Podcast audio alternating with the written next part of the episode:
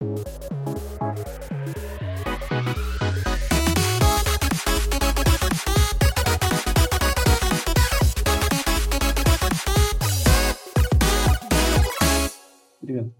С вами Тимур Тукаев. Это новый выпуск подкаста «Люди код». Мы говорим об интересных технологиях и людях в IT. «Люди код» – проект медиа программирования от Skillbox. Ссылки на медиа и наши соцсети вы найдете в описании. Сегодня мы поговорим об операционной системе FreeBSD, а также ее родственниках OpenBSD и NetBSD. Разберем, как они устроены изнутри, какими файлами системы пользуются, что дали миру свободного программного обеспечения и для чего их использовать на компьютере прямо сейчас. Наш гость Вадим Гончаров. Вадим, привет. Э, можешь для начала немножко рассказать о том, где работаешь, чем занимаешься, какими технологиями владеешь или интересуешься? Я, в принципе, учился на программиста в Томском политехе, но начинал работать админом там же, в нем же, в компьютерном кластере. Потом переехал в Москву. Но поскольку, вот, поскольку я люблю FreeBSD, а ее популярность падала, я дальше это вот на там, с 2012 года пошел по, по специальности работать программистом. Ну, с BSD, как э, бывало, что сталкивался, но, как правило, это все это были другие технологии. То есть я пишу на C, пишу на Perl. В данный момент, допустим, у меня работа вообще никак не связана с BSD.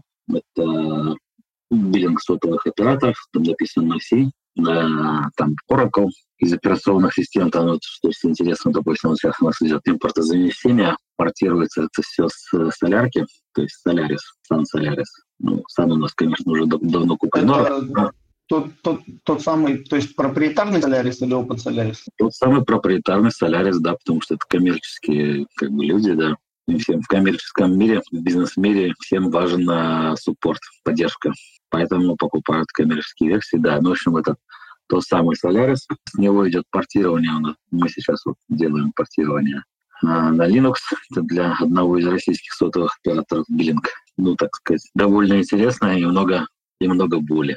Система в плане программирования местами отличается очень сильно. Ну, там, там есть даже Кабол, он отдельную боль доставляет. Но Кабол такой язык программирования очень старый, если кто не в курсе. Великий, страшный, ужасный, очень старый динозавр Кабул. Да, ну, в общем, да, с FreeBSD это никак не связано, но, как бы так сказать, а, наличие кругозора между разными операционными системами, оно, в принципе, в таких задачах помогает. То есть, в принципе, на некоторые там вещи в программировании, они такие взятые из BSD, поэтому там при портировании, допустим, в некоторых местах туда видишь знакомые вещи, примерно понимаешь, как это перевести на Linux. Ну, а мы-то во FreeBSD обычно обратно при портировании делаем. Линуксизм мы заменяем на более кроссплатформенные вещи. В двух словах как-то так. Я так понял, что ты контрибьютишь понемножку, да, во фряжку или нет? Ну, как? Списки контрибьюторов числюсь, да. Но для этого, в принципе, достаточно, чтобы туда попадает там там было тысяча три человек, кажется, mm-hmm. лет на, на момент лет 10 назад, ну, как бы список, так сказать, благодарности, грубо говоря, то есть кто когда-либо законтрибьютил, там все там навечно остаются, даже если там было это разово. Uh-huh, Вот. Ну, так сказать, последние сколько лет? Наверное, уже лет 10, да. Я во Флоре ничего не контрибьютил, но, но пользуюсь так, тоже, uh-huh. как время от времени. На разных работах по-разному. Домашний десктоп есть. Вот. Ну, планы, конечно, точно тоже есть. Ну, оно, uh-huh. так сказать, зависит от какие-то вещи мы Тут тоже вопрос, что, допустим, считать контрибьюторством. Если сделать, допустим, порт, ну, там, софт, кто пакет, у нас называется просто порты на фри. Если сделать пакет, который будет работать на фри, там, считать ли это контрибьюшеном или нет, это уже расплывчатый вопрос. То есть если оно не попадает в саму базовую систему. Ну вот, кстати говоря, что такое BSD-система? Базовая система. Ну да, вот у нас есть такое понятие, отличающееся от Linux, как э, так называемая базовая система. Но тут вообще немножко истории. Везде, в принципе, и в любой операционной системе это понятие как таковое было, но было неявным, как отдельно не выделяли. Вот. И только Linux пошел другим путем. Linux, как мы знаем, это только ядро, все остальное делают дистрибутивы. И абсолютно весь софт на Linux, он э, запакетирован и представляет собой часть какого-либо дистрибутива. То есть на самом деле некоторые дистрибутивы Linux как таковую, в принципе, внутри себя можно сказать, что не базовую систему имеют, но как не явно, они такого понятия не афишируют. Ну, что такое базовая система? Если мы возьмем какую-нибудь там любую классическую операционную систему, она кроме ядра э, должна обязательно иметь в своем комплекте какой-то набор программ, причем обязательно от того же поставщика, то есть от единого вендора, который ядро сделает все остальное, которые с этим ядром работают и предоставляют какой-никакой интерфейс, причем не только для пользователя, но и для программиста. То есть набор стандартных библиотек, а, набор стандартных утилит. Вот. Ну, у FreeBSD, точнее так, у всех BSD, это, эти ноги растут из э, Berkeley Software Distribution, из университета Беркли в Калифорнии. То есть когда это дело все начиналось вот где-то на рубеже у нас 70-х, 80-х, когда это все дело пошло, вот с тех пор это идет. У Linux, разумеется, тоже есть пакеты, которые сделаны сугубо для Linux ядра. Больше они нигде не работают. Но поскольку они все развиваются независимо друг от друга, то есть разными людьми, а не как, э, как нечто единое целое, то здесь, соответственно, о базовой системе не говорят. Вот. Ну, несмотря на это, в современных BSD понятие базовой системы, оно такое тоже не совсем э, корректно. То есть есть как бы есть та часть системы, которую делают непосредственно все, кто участвует там, в проекте конкретной BSD, там, во FreeBSD одни люди, OpenBSD другие люди, там, BSD третьи и так далее. Но в них практически всегда есть какой-то набор программ, которые в эту так называемую базу, или для коротко, русскоязычные хэшники ее называют базой, э, которые втащены в эту базу, но разрабатываются отдельно. Ну вот, например, э, до последних там скольки лет, ну, в принципе, сейчас тоже, например, это компилятор GCC или Clang, и как бы это про отдельные проекты, развиваются отдельно, но, так сказать, для полноты поставки они включены в базовую систему, и вот э, и здесь, получается, такое существует отличие от Linux, что например, или, там, скажем, например, OpenSSL. Здесь существует такое отличие от Linux, типичное, что, может быть, пользователю потребуется, скажем, более свежая версия пакета того, который чем он находится в базе, допустим, там OpenSSL 3, а в базе, допустим, присутствует OpenSSL там 1.1, к примеру. Ну вот э, для этих э, вещей приходится придумывать специальные обходные пути решения. Ну, плюс базовые системы, относительно просто сборище дистрибутивного. Это то, что находится в базовой системе, оно тестируется, оно, так сказать, подогнано друг к другу, есть конкретные версии, э, более-менее работоспособно. Э, допустим, исправление безопасности выпускается на базу целиком. В случае там с пакетами, э, с отдельными пакетами это все на совести, так сказать, тут не, не первого круга, так сказать, а тех, кто там мейнтейнеров, которые подальше э, ответственности, ну вот и так далее. А вот если теперь переходить, э, ну, получается, непосредственно к теме, то мог бы вообще рассказать, вот, ну, есть разные BSD-системы, да, там OpenBSD, FreeBSD, NetBSD, есть там какие-то, по-моему, форки, фряшки, которые называются Dragonfly, Desktop BSD, может еще что-то. А вот если как-то вот их в сумме э, взять, да, то как их можно охарактеризовать все вместе? Есть ли что-то, что их объединяет? И какие, может быть, ты по каждому типу вот из этих систем, которые мы перечислили, может быть, еще которые есть, э, мог бы тоже пройтись, рассказать, чем они отличаются, где используются и так далее? Общее у них, конечно же, есть, и очень много общего. Они все родом из э, так называемого Berkeley Software Distribution, то есть сокращенно BSD. Это была версия набора программ утилит для Unix, ну и патчей на ядро тогдашнего и IT-шного Unix от университета Беркли в Калифорнии.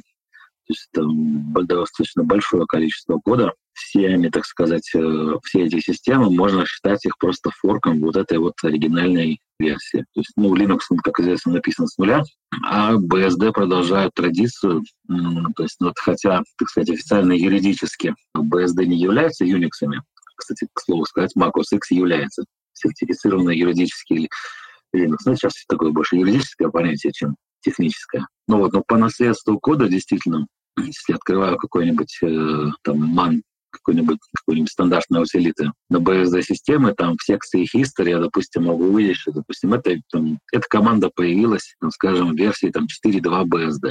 То есть это где-то примерно, кажется, 83 или 84 год, честно так сходу не помню. Но, в общем, когда я впервые познакомился с FreeBSD весной 2004 года, это изучал как следует, меня вот тогда это впечатлило. То есть такая вот неразрывная ось традиции.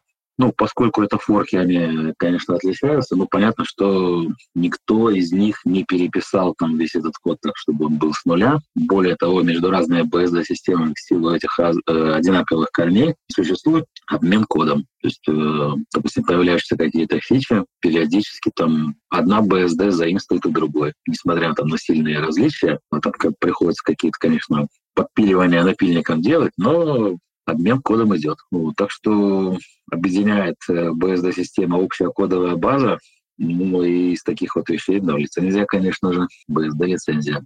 Ну, каждая из BSD, ну, тут, тут в отличие от Linux, там, Linux это все дистрибутивы, в принципе, условно единого Linux-ядра. Конечно, там бывают свои патчи, поэтому это тоже так, если к деталям подделяться, может быть, не философский вопрос, насколько там версия отличается, но, в принципе, более-менее это дистрибутивы одной и той же операционной системы Linux. Вот. А в BSD, в принципе, существует несколько ее вот, э, главных операционных систем, и в BSD, в принципе, принята такая традиция, что вот э, без форков, без дистрибутивов. Хотя небольшое их количество все-таки существует. То есть, допустим, вот основные операционные системы. FreeBSD, OpenBSD, NetBSD малопопулярная э, Dragonfly BSD отпочковалась от FreeBSD после версии 4.11, это где-то 2004 что ли год, ну где-то вот в том районе, в середине нулевых годов. В принципе, ее уже можно считать тоже самостоятельной операционной системой, потому что различия уже довольно-таки э, там, накопились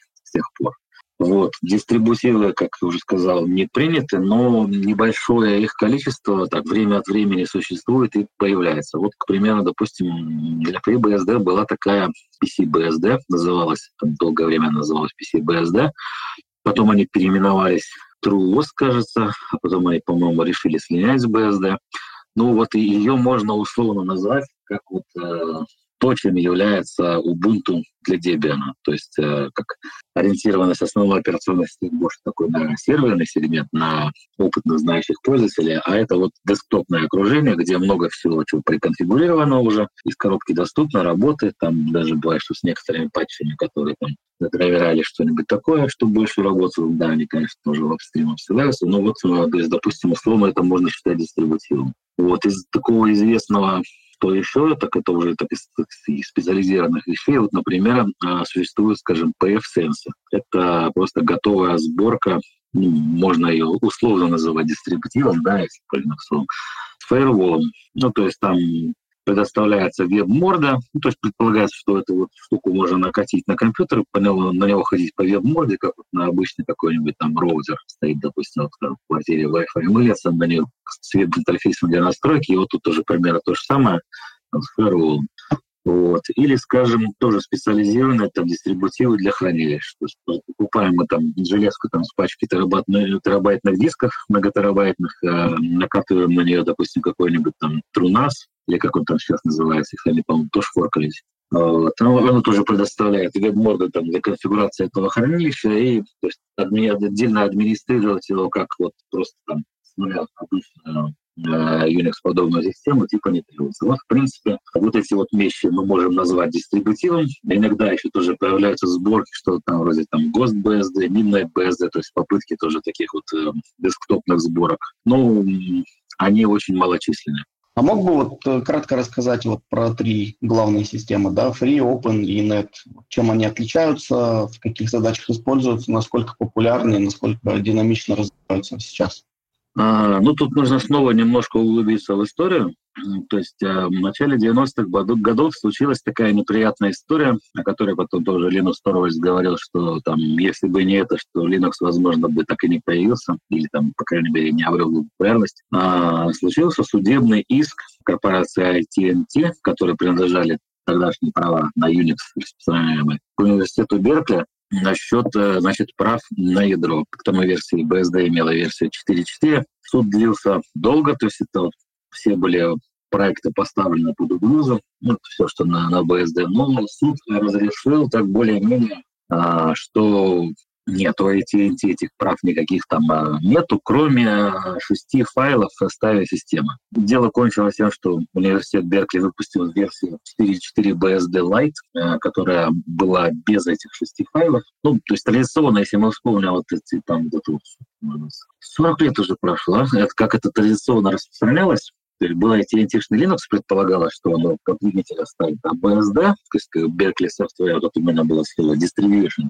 Это был то есть, дополнительный набор этих программ, утилит, там, патчи ядра и так далее, которые были к, к нему, предполагалось, что он уже есть, основной Unix, из этого все накатывалось. А, ну и со временем это развилось настолько, что AT&T, это, в общем, осталось, по сути, меньшинство. Ну, в общем, да, суд постановил, что там дело касается шести файлов всего. То есть получается, что проект э, в университете Беркли на этом свернулся, он выпустил финальную версию 4.4 BSD Lite без этих шести файлов. А проекты, которые захотели продолжить развитие BSD, они сделали что? Они просто написали эти шесть файлов с нуля, и вот э, и продолжились, как вот эти вот операционные системы NetBSD и FreeBSD на тот момент, то есть примерно на 93 год. А, то есть NetBSD, она почему так называлась? Потому что ее первоначальное распространение, там первые сколько там лет, оно в принципе существовало только в интернете. Есть, как мы поняли, в те времена были популярны компакт-диски, CD-ромы, собственно, то есть когда, вот я чему упомянул 40 лет назад, а распространение от университета Беркли обычно шло на магнитной ленте. Кассета для стримера, на которой вот на этой магнитной ленте все это дело было. Вот. Но в более поздние времена, понятно, перешли компакт-дисков уже, так сказать, более современные. Ну вот, а NetBSD, они что вместо этого сделали? Они распространялись исключительно в интернете, как набор патчей переписанных и так далее.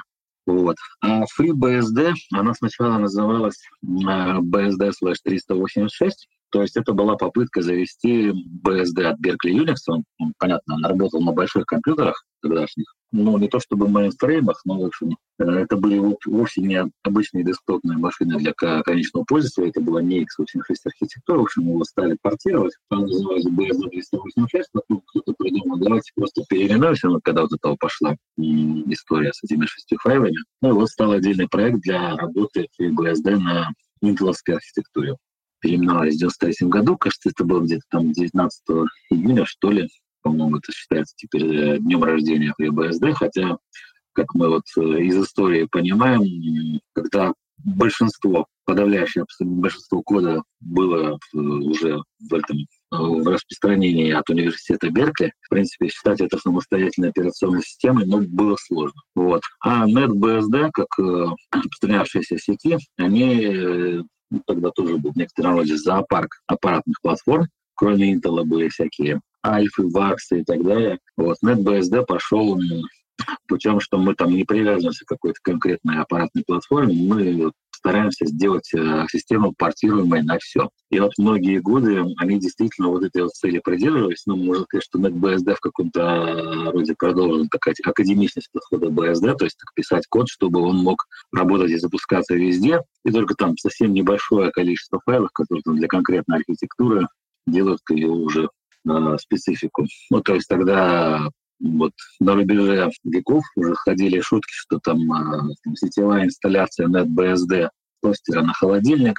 В те времена это были шутки, сейчас это уже, сейчас, наверное, кто-то не поймет даже, в чем шутка, когда да, аппаратура позволила, что действительно уже может быть умный тостер и умный холодильник, в котором какая-то операционная система работает. Тогда аппаратные мощности не позволяли. И вот про, про NetBSD так шутили что там зайти по SSH на кофеварку. Ну, понятно, что тогда все это требовало больших серверов, но вот э, картинки из начала нулевых видят там как э, две строчки логин от NetBSD там на LCD-индикаторе какой-нибудь, не помню от чего это было, маленькой платки, но, в общем, я такие вот вещи видел. То есть вот NetBSD гордилась своей портабельностью. Но в 95 году некто по имени Тео Дерат, он, э, не помню уже с чем именно, не согласился в развитии проекта BSD, и сделал ее форк, который делал упор на безопасность. Он назвал его OpenBSD. Ну, там забрал, так сказать, с собой часть разработчиков. И OpenBSD, вот она была такая вся себя ориентирована на security, очень такие дефолтные умолчания. Они гордились, гордились тем, что за многие годы, там, за сколько-то десятилетий, там, за два десятилетия дефолтной инсталляции OpenBSD была обнаружена там лишь одна удаленно эксплуатируемая уязвимость. То есть, чтобы снимать количество, что такой вот подход. А вот. ее обнаружили только одну, просто потому что никто особо не ковырялся или, или потому что правда защищенная? А тут на самом деле такой смешной вопрос. Линус Торвальдс, когда он, как говорят нынче, был еще торт, то есть такой весь из себя грубый, невежливый и э, острый на язык, э, он однажды назвал разработчиков OpenBSD толпой или стадом мастурбирующих обезьян. Так сказать, э, несмотря на всю грубость, э, определенная правда за этим выражением стоит. Она заключается в том, что безопасность OpenBSD чаще достигается тем, что она чего-то не поддерживает. Ну, то есть, э, если совсем грубо, если у вас нет драйверов, вот так, нет поддержки Wi-Fi в принципе, то уязвимости в драйверах Wi-Fi у вас быть не может. Поэтому ваша система безопасна. А, вот. А, то есть, да, OpenBSD э, до сих пор вот этот подход.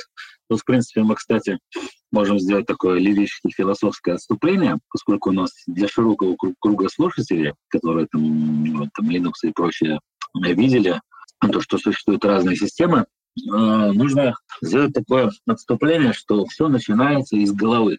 Ну, то есть, скажем, с языками может быть, кто-нибудь слышал, есть так называемая гипотеза лингвистической относительности, гипотеза Сапера-Уорфа, которая в строгом виде, точнее, слабый антропный принцип, сильный антропный принцип, как-то вот э, здесь по аналогии, что это ношение на таком строгом утверждающем виде она говорит, что язык определяет мышление, а в более слабом можно было бы сказать, что язык влияет на мышление. И вот хотя вот в виде определения она вот ходит в статусе гипотезы, так сказать, недоказанная, то в более слабом виде она, если покопаться, она достаточно такая очевидная, что язык определяет мышление, и причем это работает в обратную сторону. И мы очень наглядно, вот если вот кто психологией интересуется, мы можем это дело обнаружить э, на языках программирования и на их пользователей, на холиварах, которые между ними происходят. То, что там, каждый язык — это определенный стиль мышления, стиль подходов к решению проблем и так далее. И вот э,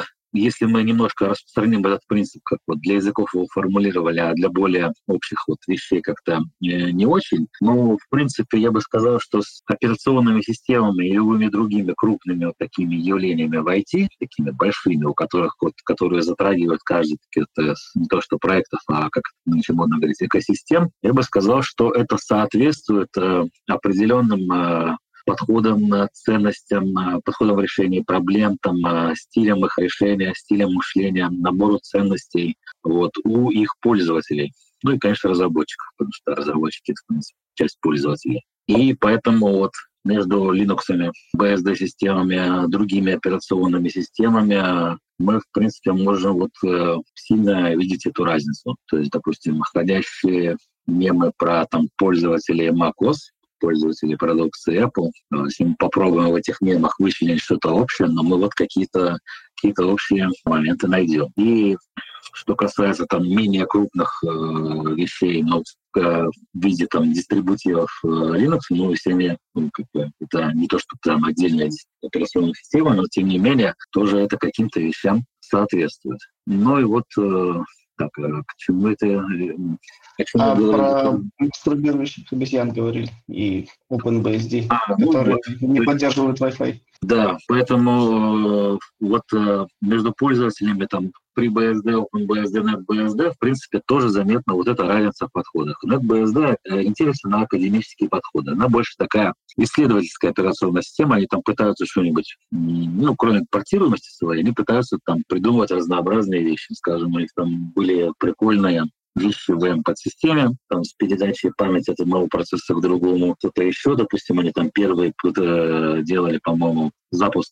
ядра операционной системы в виде пользовательского процесса, да, потом эти там, вещи спустя годы они попытались, допустим, вот, по-моему, у Linux уже что-то подобное, такие проекты тоже есть. Ну, то есть они такие, они на массовое распространение, им это неинтересно. Они, им интересно во что-нибудь там покопаться. В OpenBSD вот этот вот упор на безопасность, он такой э, больше стиля «вам это не нужно». Вот, потому что зачем вам нужно что-то небезопасное, поэтому мы это делать не будем. И вот, допустим, дальше так оказывается, что с точки зрения той же безопасности, скажем, а, во FreeBSD, допустим, изобрели такую а, систему Jail э, где-то в 2000 году. Сейчас, там, спустя лет 10 э, в Linux сделали что-то подобное с там, наборами с изоляцией там, C-Groups и так далее, и так далее, на базе чего родились контейнеры. Ну, правда, надо сказать, что докер он не, без, не для безопасности рассчитывался, поэтому вот это не очень. Ну вот. А OpenBSD, например, вот, э, то есть что такое jail? Это такая система, как э,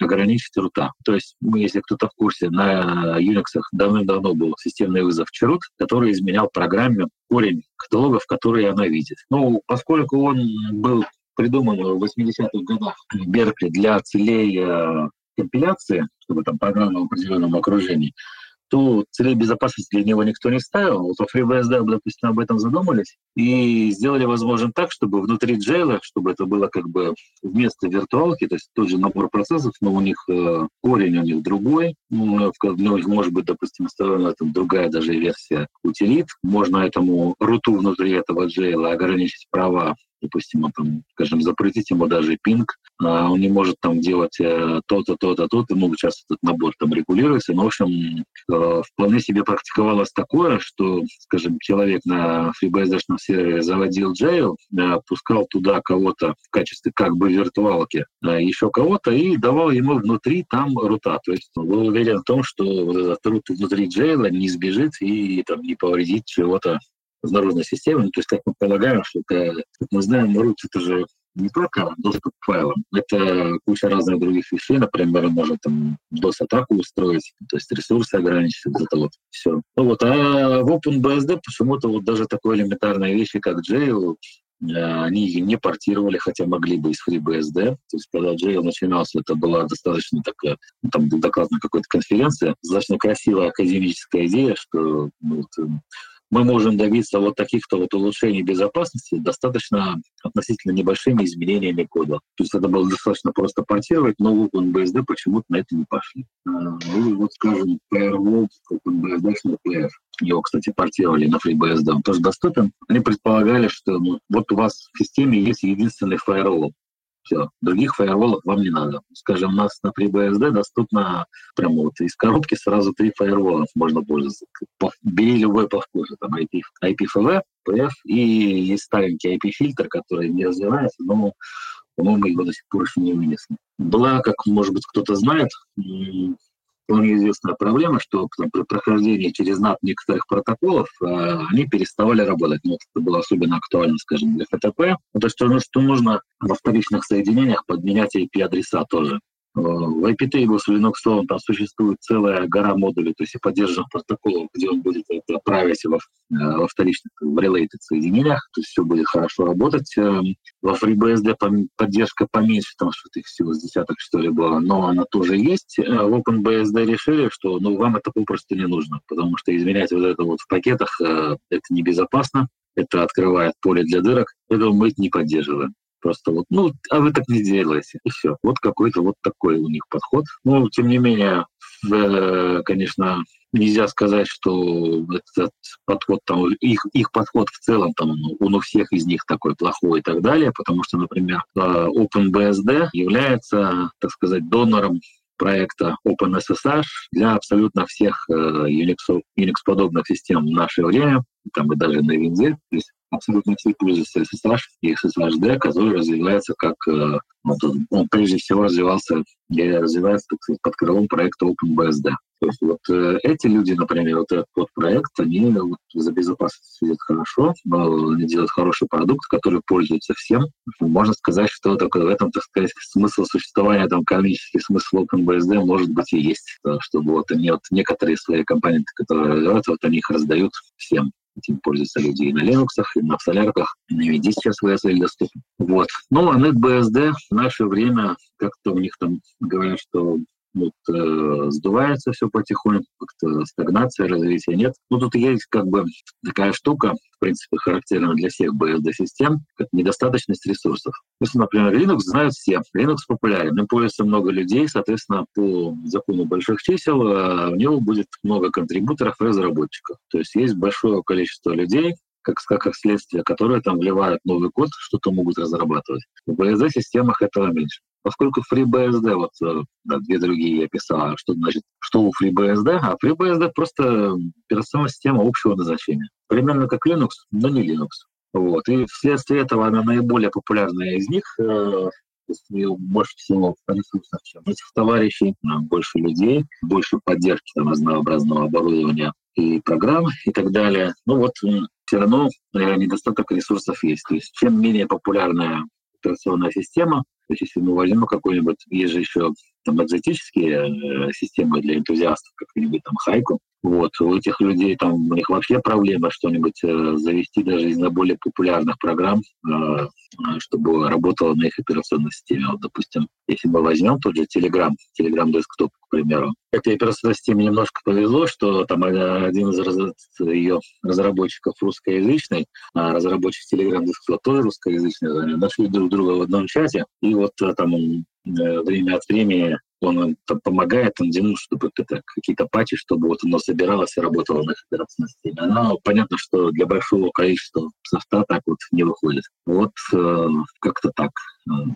А если вот говорить прямо о практических задачах и, может быть, там, не знаю, о типах машин, да, на которых сейчас ставятся различные BSD-системы, то можно ли вот описать, вот, ну, кто-то реально сейчас использует, например, OpenBSD и зачем? Или NetBSD? Ну, с FreeBSD как бы более понятно, и мы о ней еще потом побольше поговорим. Но вот об этих двух интересно узнать. Вот прямо сейчас кто-то их в практических задачах использует?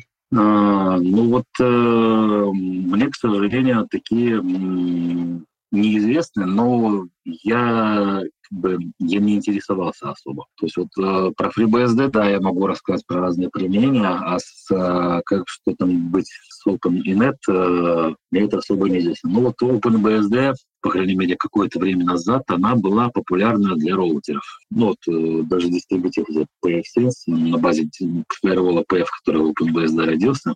Вот. Ну и какие-то люди, там, энтузиасты, скажем, если на работе устанавливали роутер, который там работает на OpenBSD, то есть это там повышенная защита безопасности и так далее. Вот. А из таких вот, э, ну, мне неизвестно, но я не интересовался, потому что как бы хочется, чтобы там все работало, ну, как, точнее, как, как можно больше работало, поэтому я пользуюсь FreeBSD. Вот. Ну, а то, что появляется интересного в двух других BSD, ну, с Dragonfly не помню, притаскивает нам что-нибудь или нет, все стоящее, так сказать, притаскивают к нам в FreeBSD из других BSD. То, то, что может быть там интересно, полезно широкому кругу. Вот как-то так сожалению, для этой информации нет. А вот почему ты полюбил именно FreeBSD, да, например, не Linux, не macOS, не Windows, не Open, не NetBSD? Вот чем тебе именно вот FreeBSD зашла? И как ты думаешь, какие причины вот сейчас у людей а, использовать именно ее и попробовать ее, потестировать ее, попробовать установить себя? А, ну вот, как я уже упоминал, э, первично у нас в таких вопросах, если мы вот заходим э, с самого начала, является психика или как если материальный субстрат брать, то мозг. То есть если кто на ролике профессора Сергея Щерева на Ютубе, может быть, смотрел, кто-то слышал, там он, он говорит про разные поля мозга, у которых индивидуальная изменчивость у людей может отличаться в десятки раз, ну, то есть, грубо говоря, у кого-то там поле которая относится к способностям, скажем, там, рисовать, там, быть художником, может быть очень развита, вот, а у другого человека там ну, не развита вообще. Вот. Но понятно, что такие более тонкие вещи, как там предпочтения пользователей по операционным системам, никто не исследовал с настолько научной точки зрения. Но, тем не менее, это вот, э, ну, как-то все равно соответствует. То есть вот когда я начинал, то есть Linux я впервые увидел там в 98 то ли в 99 году, я был еще школьником, и тогда я еще ничего не понял, то есть показали там, что вот Midnight команда, я подумал, ага, то есть как DOS, только сразу со встроенным э, командором. Вот, ну, я был совсем мало еще. А вот потом э, видел разные дистрибутивы, что там у нас тогда было популярно ASP Linux, э, того, что я видел. Не помню, что еще, но как-то мне не заходило. А вот в 2004 году, будучи уже студентом, если у нас э, в Томском политехе общежитие нашего факультета нашего, как бы сейчас, сейчас сказали, э, айтишного, с программистом и так далее, оно было в этом плане современная, у нас была локальная сеть очень большая, там, по-моему, доходила за 300 человек, э, более поздние годы. Соответственно, имелся выход в интернет. Ну, как в интернет? Э, Томск тогда был объединением локалок в каком-то роде. Было такое явление, существовало там лет 10, как, так называемый томский интернет. Кажется, на Ларкморе об этом даже осталась статья. Ну, по сути, это большое количество локалок, то есть там на десятки тысяч э, людей. Внутри него существовали свои P2P-сервера, свой торрент-трекер появился там в середине нулевых, несколько лет просуществовал. То есть это явление исчезла только тогда, когда так называемый внешний интернет, то есть за пределы Томска, стал э, доступен.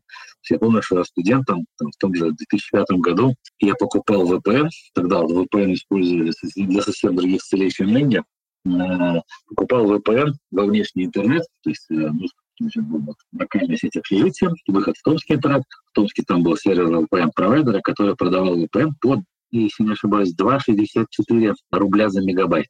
Вот это, как бы, это по теме еще цены. Соответственно, внутри Томска, ну, город студентов, э, айтишников много, э, Unix-пользователей тоже много. Была проблема, как э, доставлять обновления же выходят. Я представь себе какой-нибудь Debian или тем паче Ubuntu, которая появилась где-то как раз в районе 2005 года, а это очень большое количество бинарных пакетов, которые на каждую там, версию, подверсию и для каждой архитектуры они пересобираются. И их получается, что пользователю обеспечить все нужное количество, их нужно э, качать, а это объемы. То есть у многих на работе э, имелся доступ во внешку, как это называли, э, бесплатный. Э, ну, понятно, каналы не очень большие, но они что-то могли качать и дальше раздавали это дело внутри Томска. Пара энтузиастов, которые попытались для Ubuntu делать, когда она появилась, она была, но вот пока интернет не стал дешевым, выход в мир, соответственно, Ubuntu так распространение в Томске не получила. И популярно было то, что вот либо те дистрибу... пакеты для тех дистрибутивов Linux, которые тащили вот эти вот люди с э, халявным интернетом и раздавали остальным, а, либо то, что можно было быстро, не то что быстро, применять для разных... Ну, короче говоря, э, тащили исходники пакетов. То есть э, понятие из BSD и, и генту, соответственно, было распространено э, понятие диск-файлов и там, фрешники и гентошники с друг другом их шарили, это просто набор скачанных архивов торболов TarGZ, TarBZ2, что это из оригинальных исходников программы. То есть из него можно скомпилировать под свою конкретную операционную систему, там, а, под свои конкретные версии из одного и того же торбола, поэтому тащили, так сказать, вот эти вот оригиналы, их раздавали, поэтому а, FreeBSD была в Томске тоже популярна. Но когда я ее впервые видел, то есть на, на, на нашей обща, сети общежития у нас было два FreeBSD-шных сервера, один роутер, который раздавал э, также DNS, там, DHCP, а другой был помощнее, он был там веб-сервером, э, файловым сервером, ну, обмен и так далее.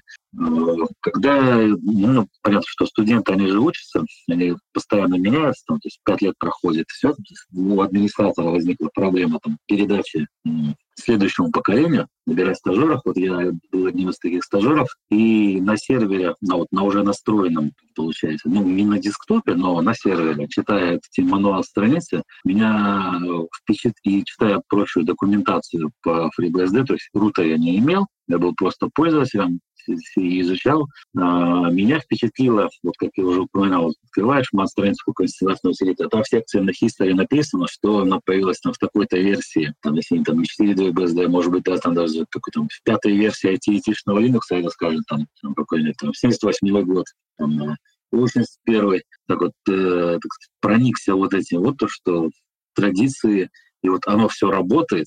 И кроме того, у FreeBSD была, да, во-первых, хорошая документация, но она сейчас есть, так называемый handbook. И вот весь этот подход, который он делал единую встроенную систему, то есть в Linux тогда как, да, в принципе, сейчас нам может быть тоже. Тема была как, было, ну, кто-нибудь напишет какой-нибудь how to, как сделать то-то и то-то. И вот, вот это вот дело все разрозненное в интернете, э, разного качества, разной степени устарелости, вот этот вот хаос, его нужно было ну, не то, что только искать, а как мы помним, скажем, вот томский интернет, а это внутреннего у него внутри нету. Вот.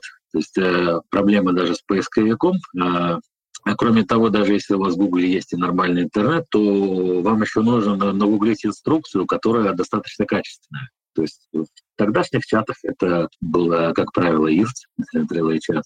Часто приходили люди с вопросами, а, скажите, я вот сделал вот по такому-то хаоту, почему у меня ничего не работает? Вот. В противовес этому в BSD-системе документация была хорошая, в хендбуке э, все типовые вопросы там были рассмотрены, система ман страниц тоже обновлялась как э, в соответствии с утилитами и так далее.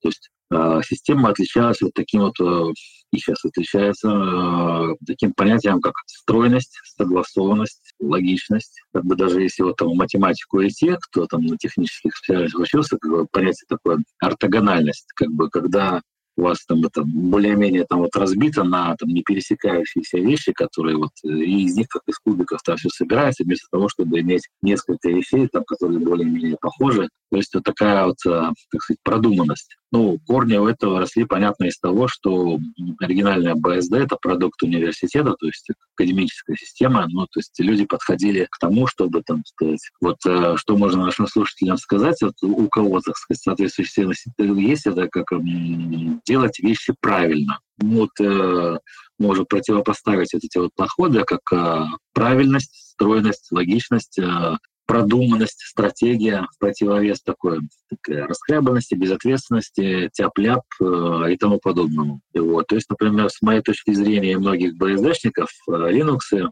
что тогда, а тем более сейчас, когда такое размытие так сказать, происходит, падение среднего качества подготовки специалистов. То есть если так утрировать, то было то, что линуксоиды толком ничего не умеют.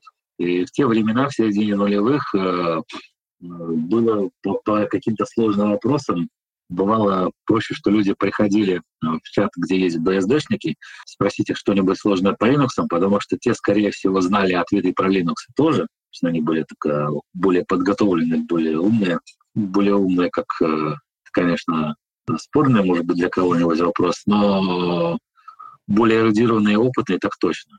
Вот, так сказать, прийти с линуксовым вопросом там, в чат BSD и там надеяться, что тебя не забанят за автопик. То есть э, вот таким вот это было. Ну, в принципе, откуда это проистекает, тоже немножко понятно. То есть это если брать популярность. То есть Linux популярнее, там, а FreeBSD менее популярна. То есть для того, чтобы ее выбрать, попробовать и так далее, нужно уже и дальше пользоваться, там, пытаться, э, нужно уже, получается, совершить некие усилия по сказать, расширению кругозора. Если вот э, кто знает, слышал, была такая инициатива POSIX, Portable Operation System Interface, там был программирован, чтобы был кроссплатформенный софт, который работает на самых разных Unix-подобных системах. Ну, потому что там в конце 80-х и 90-х было очень много разных коммерческих Unix, отличавшихся друг от друга, такой вот зоопарк.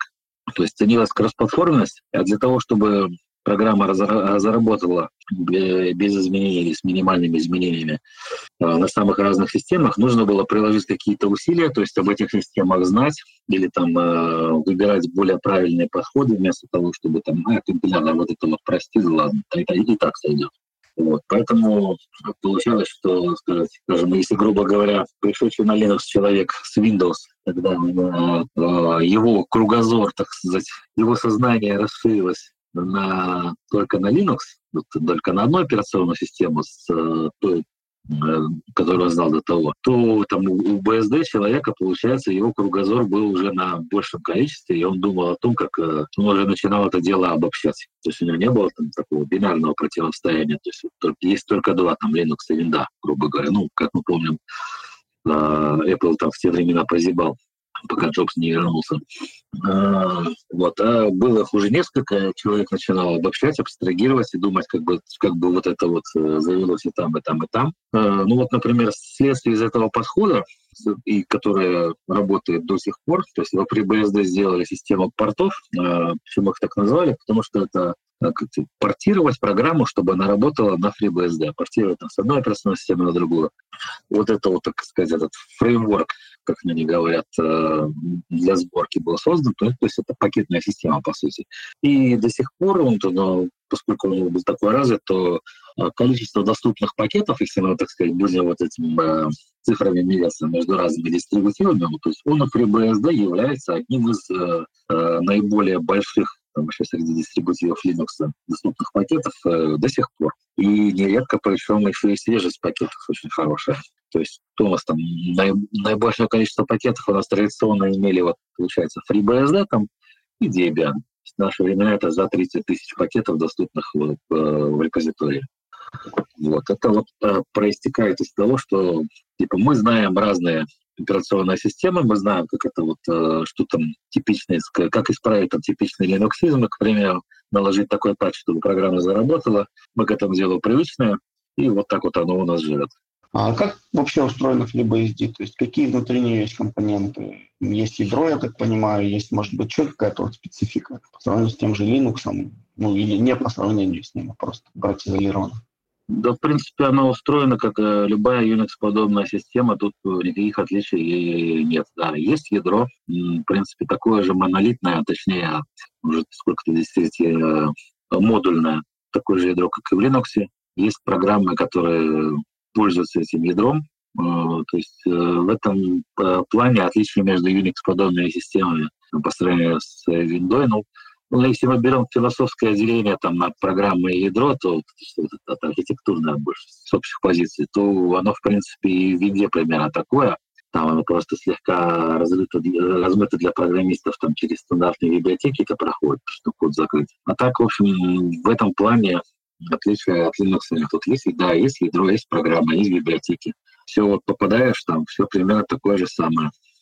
А вот ты уже касался системы ну, пакетов а, мог бы подробнее рассказать, как устроена система пакетов по FreeBSD, и есть ли что-то кроме портов, а, как вообще принято устанавливать программы, с какими программами, ну, может быть, с какими категориями программ есть проблемы, да, со свежестью, например, с какими нет, а, и с чем тут можно, с какими трудностями столкнуться. Ну, как я уже упомянул, родилось это тогда, когда вот эти проблемы портирования там, хотя бы на аппаратную платформу стояли остро в начале 90-х и между операционными системами. Поэтому э, в FreeBSD, ввиду отсутствия ресурсов, ну, там, дистрибутивы Linux, они рождались чуть позже, и они сразу перешли к концепции там, доступных бинарных пакетов, BSD с, там, с их вечной так, так, полуголодностью на ресурсы. Э, их было меньше. Делали так, что мы распространяем систему портов это такое дерево каталогов. Оно делится на так называемые категории, и потом внутри каждой каталоги тоже. И внутри этих э, категорий каталоги это по конкретным так называемым портам. Э, каждый порт, там, если мы в него там заходим, там лежит make файл и там еще несколько файлов, там, как правило, еще есть каталог, э, подкаталог файлов, в котором лежат патчи. То есть в этом make файле просто находятся э, инструкции, то есть человек заходит э, там, допустим, переходит в этот каталог, набирает make install, вот этот make файл запускается. По написанным в нем инструкциям он качает с сайта автора вот эту вот программу. Ну, то есть, какой бы пример привести. Заходим мы, допустим, там каталог CCD, USR, порт, там, www, скажем, Firefox, да? Ну, это может быть не очень хороший пример, почему большой, но все равно. Набираем make install. Ну, для пользователя это выглядит одинаково. Ну, значит, идет на сайт Firefox, качает оттуда тарболы с исходниками, а потом применяет, распаковывает его, применяет к нему патчи из каталога Files и дальше запускает э, штатную компиляцию то, как а, там авторы для него сделать. То есть это, ну, там обычно конфигуре make, make install. Но на стадии инсталляции это, ну, не то, что перехватывается, там разные способы есть. В общем, а, когда оно инсталируется в систему, создаются записи в базе пакетов. Ну, то, чтобы то дальше этот пакет можно удалить, там, обновить и так далее. А, то есть по сути, современным языком, если говорить, там более привычным большинству слушателей, а, система портов — это то же самое, что с их, э, набор СРПМ там, с их спеками или то же самое там, для сборки и набора инструкций, там, скриптов там, для сборки Debian пакетов или вот похожий, абсолютно похожая система в Gentoo, она была, так сказать, передана, передрана из FreeBSD, но только они на питоне это сделали, там в Gentoo это назвали Portage. И еще похожая система в Arch Linux, насколько я знаю, там примерно также пакеты делаются, то есть там набор shell скриптов, которые вот это вот э, так сказать, произвести пакет. То есть традиционно с начала 90-х это делалось вот так. Люди в силу академических корней, они об этом подумали чуть-чуть э, раньше. То есть система портов производит пакеты, просто традиционно эти пакеты каждый на своей машине делал себе сам. Вот. BSD над не ставили свои системы ПКГ СРК, но это как э, они вы... это то же самое, что FreeBSD-шные порты, они из общего корня выросли, просто немножко там, потому что NetBSD делал упор на портабельность между разными архитектурами, и у них, соответственно, в их сборочных инструкциях это отличалось. То есть как бы по системам пакетов, пакетный менеджер был к портам как бы сделан немножко сбоку. FreeBSD там с тех пор развивался слабо, и вот к концу нулевых там стала э, проблема того, что но все-таки компилять, допустим, к нужному обновить систему, компилять все, это, ну, как-то это не очень. Вот. Ну, в Генту до сих пор с этим особо не справились. У них бинарных пакетов только существует там небольшое очень количество для сетика, там, допустим, офиса, или там а, еще что-нибудь подобное, то, что собирать долго, сложно. В FreeBSD это, допустим, типично было как? Инсталляционный диск FreeBSD содержал какое-то количество присобранных бинарных пакетов, ну или полученные из тех же портов. Вот, то есть человек их сразу ставил, вот эти версии из релиза, а дальше, когда ему нужно было обновлять, он их вот э, перекомпилировал сам. В общем, проблема с э, этим пакетным менеджером, старая версия, она стала, так сказать, уже сильно так это мешать. Он был, по сравнению с Linux, он был очень такой отстающий. Э, французский коммитер Баптист Доросин сделал новую систему ПКГ. И, в общем, то есть больше уже, уже 10 лет уже FreeBSD теперь принят подход, который, в принципе, похож на все Linux, в том, что человек может там брать, допустим, просто, там, PKG install Firefox. И вот э, качается бинарный пакет, устанавливается, и там PKG install Telegram Desktop. Но при этом порты никуда не делись, то есть э, человек, в принципе, при желании может точно так же пойти в порты, и если ему это нужно, то есть это обычно когда требовалось, когда вам хочется собрать что-нибудь с другой опцией компиляции. Файловых портов для этого, кстати, там предоставляют прям удобный пользовательский интерфейс. Там, если у программы есть опция, она там при попытке сборки она выдаст там, текстовой консоли прям окошко, в котором можно галочки отметить, вот, и скомпилировать его с нужными. То есть э, система, этот новый пакетный менеджер ПКГ, он был э, сделан так, что вот э, сказать, есть разные репозитории бинарных пакетов этого ПКГ, которые продуцируются отдельными там сборочными системами из того же дерева портов. Ну, при желании его можно на своей системе из тех же самых портов бинарный пакет сделать вручную. То есть вот, например, как я живу на своем десктопе. Э, у меня стоит на своем домашнем десктопе. Э, у меня стоит там э, маленький сборщик под названием Synth, который создает свой там, небольшой репозиторий этих э, бинарных пакетов для тех портов, которые там нет. Есть около десятка, которые я отметил опции компиляции, отличающихся от э, стандартных. И дальше он делает как? Все те пакеты, там, э, что-то около там, 900 из 1000, э, бинарные при, там, при очередном обновлении, они просто скачиваются с FreeBSD.org, ну, точно так же, как в Linux. А те пакеты, вот, которые, которых стандартные опции меня не устраивают, я их перекомпилирую, то есть, ну, как вот эта вот система, я ему говорю просто команду, он это делает, компилирует ночью, и дальше, при, когда я говорю PKG upgrade, настроено как два репозитория, то есть дефолт, там FreeBSD и мой этот локальный, и он делает общий апгрейд пакетов, так же, как в любом Linux, э, так сказать, в любом развитом дистрибутиве Linux, скажем так. Он э, делает э, этот апгрейд, используя пакеты оттуда и оттуда. В общем, все очень просто и удобно. То есть тут нужно отметить, что, так сказать, это получается э, лучшее из двух миров. Потому что если вы хотите э, в Linux поставить пакет, у которого там, вам нужна какая-то фича там, или отключить какую-то зависимость или еще что-то такое. Ну, то есть у нас что, мемы про гентушников, то, что они там при компиляции они выжимали байты там, из CPU, там проценты производительности. Но на практике это обычно нужно, когда какую-то фичу нужно в пакете включить там, или выключить. Вот. В этом случае пользователь Linux сразу лишается всего удобства там, типичного какой апкит install, грубо говоря, и вынужден погружаться ну, в ту боль сборки конкретных вот пакетов, их там э, правки из исходников с нуля, э, которая вот как бы для обычного человека, обычного пользователя не предназначена. Она предназначена только для мониторинеров этого дистрибутива, которые во всем этом добре хорошо разбираются и так далее. А во FreeBSD система портов продолжает иметь вот эту вот вынесенность этих ручек, то есть при желании можно скомпилировать точно так же.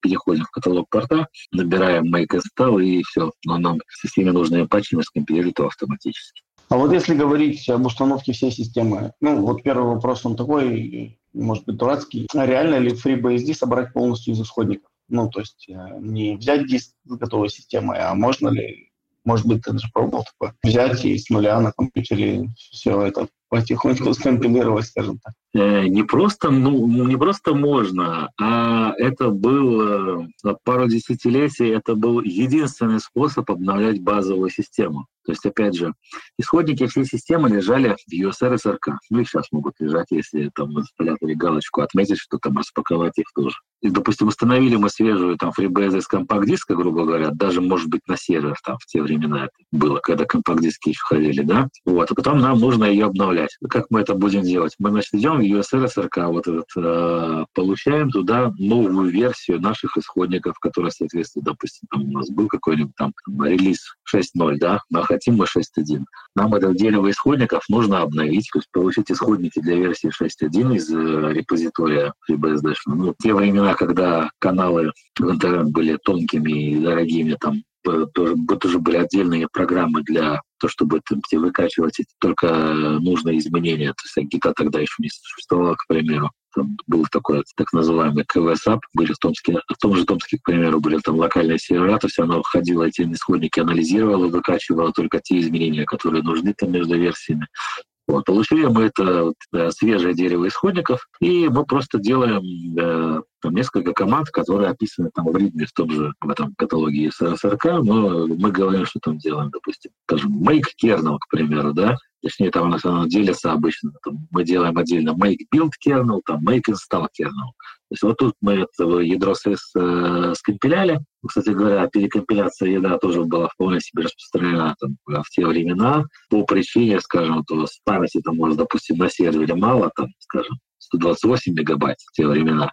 Вы хотите лишние там повыкидывать какие-нибудь опции или, допустим, наоборот, вам что-нибудь еще там нужно. Вот. Поэтому, допустим, ядро, соответственно, пересобирали, бывало, и без нужды при обновлении, не из-за обновления, а из-за вот этих, чтобы нужные опции поставить.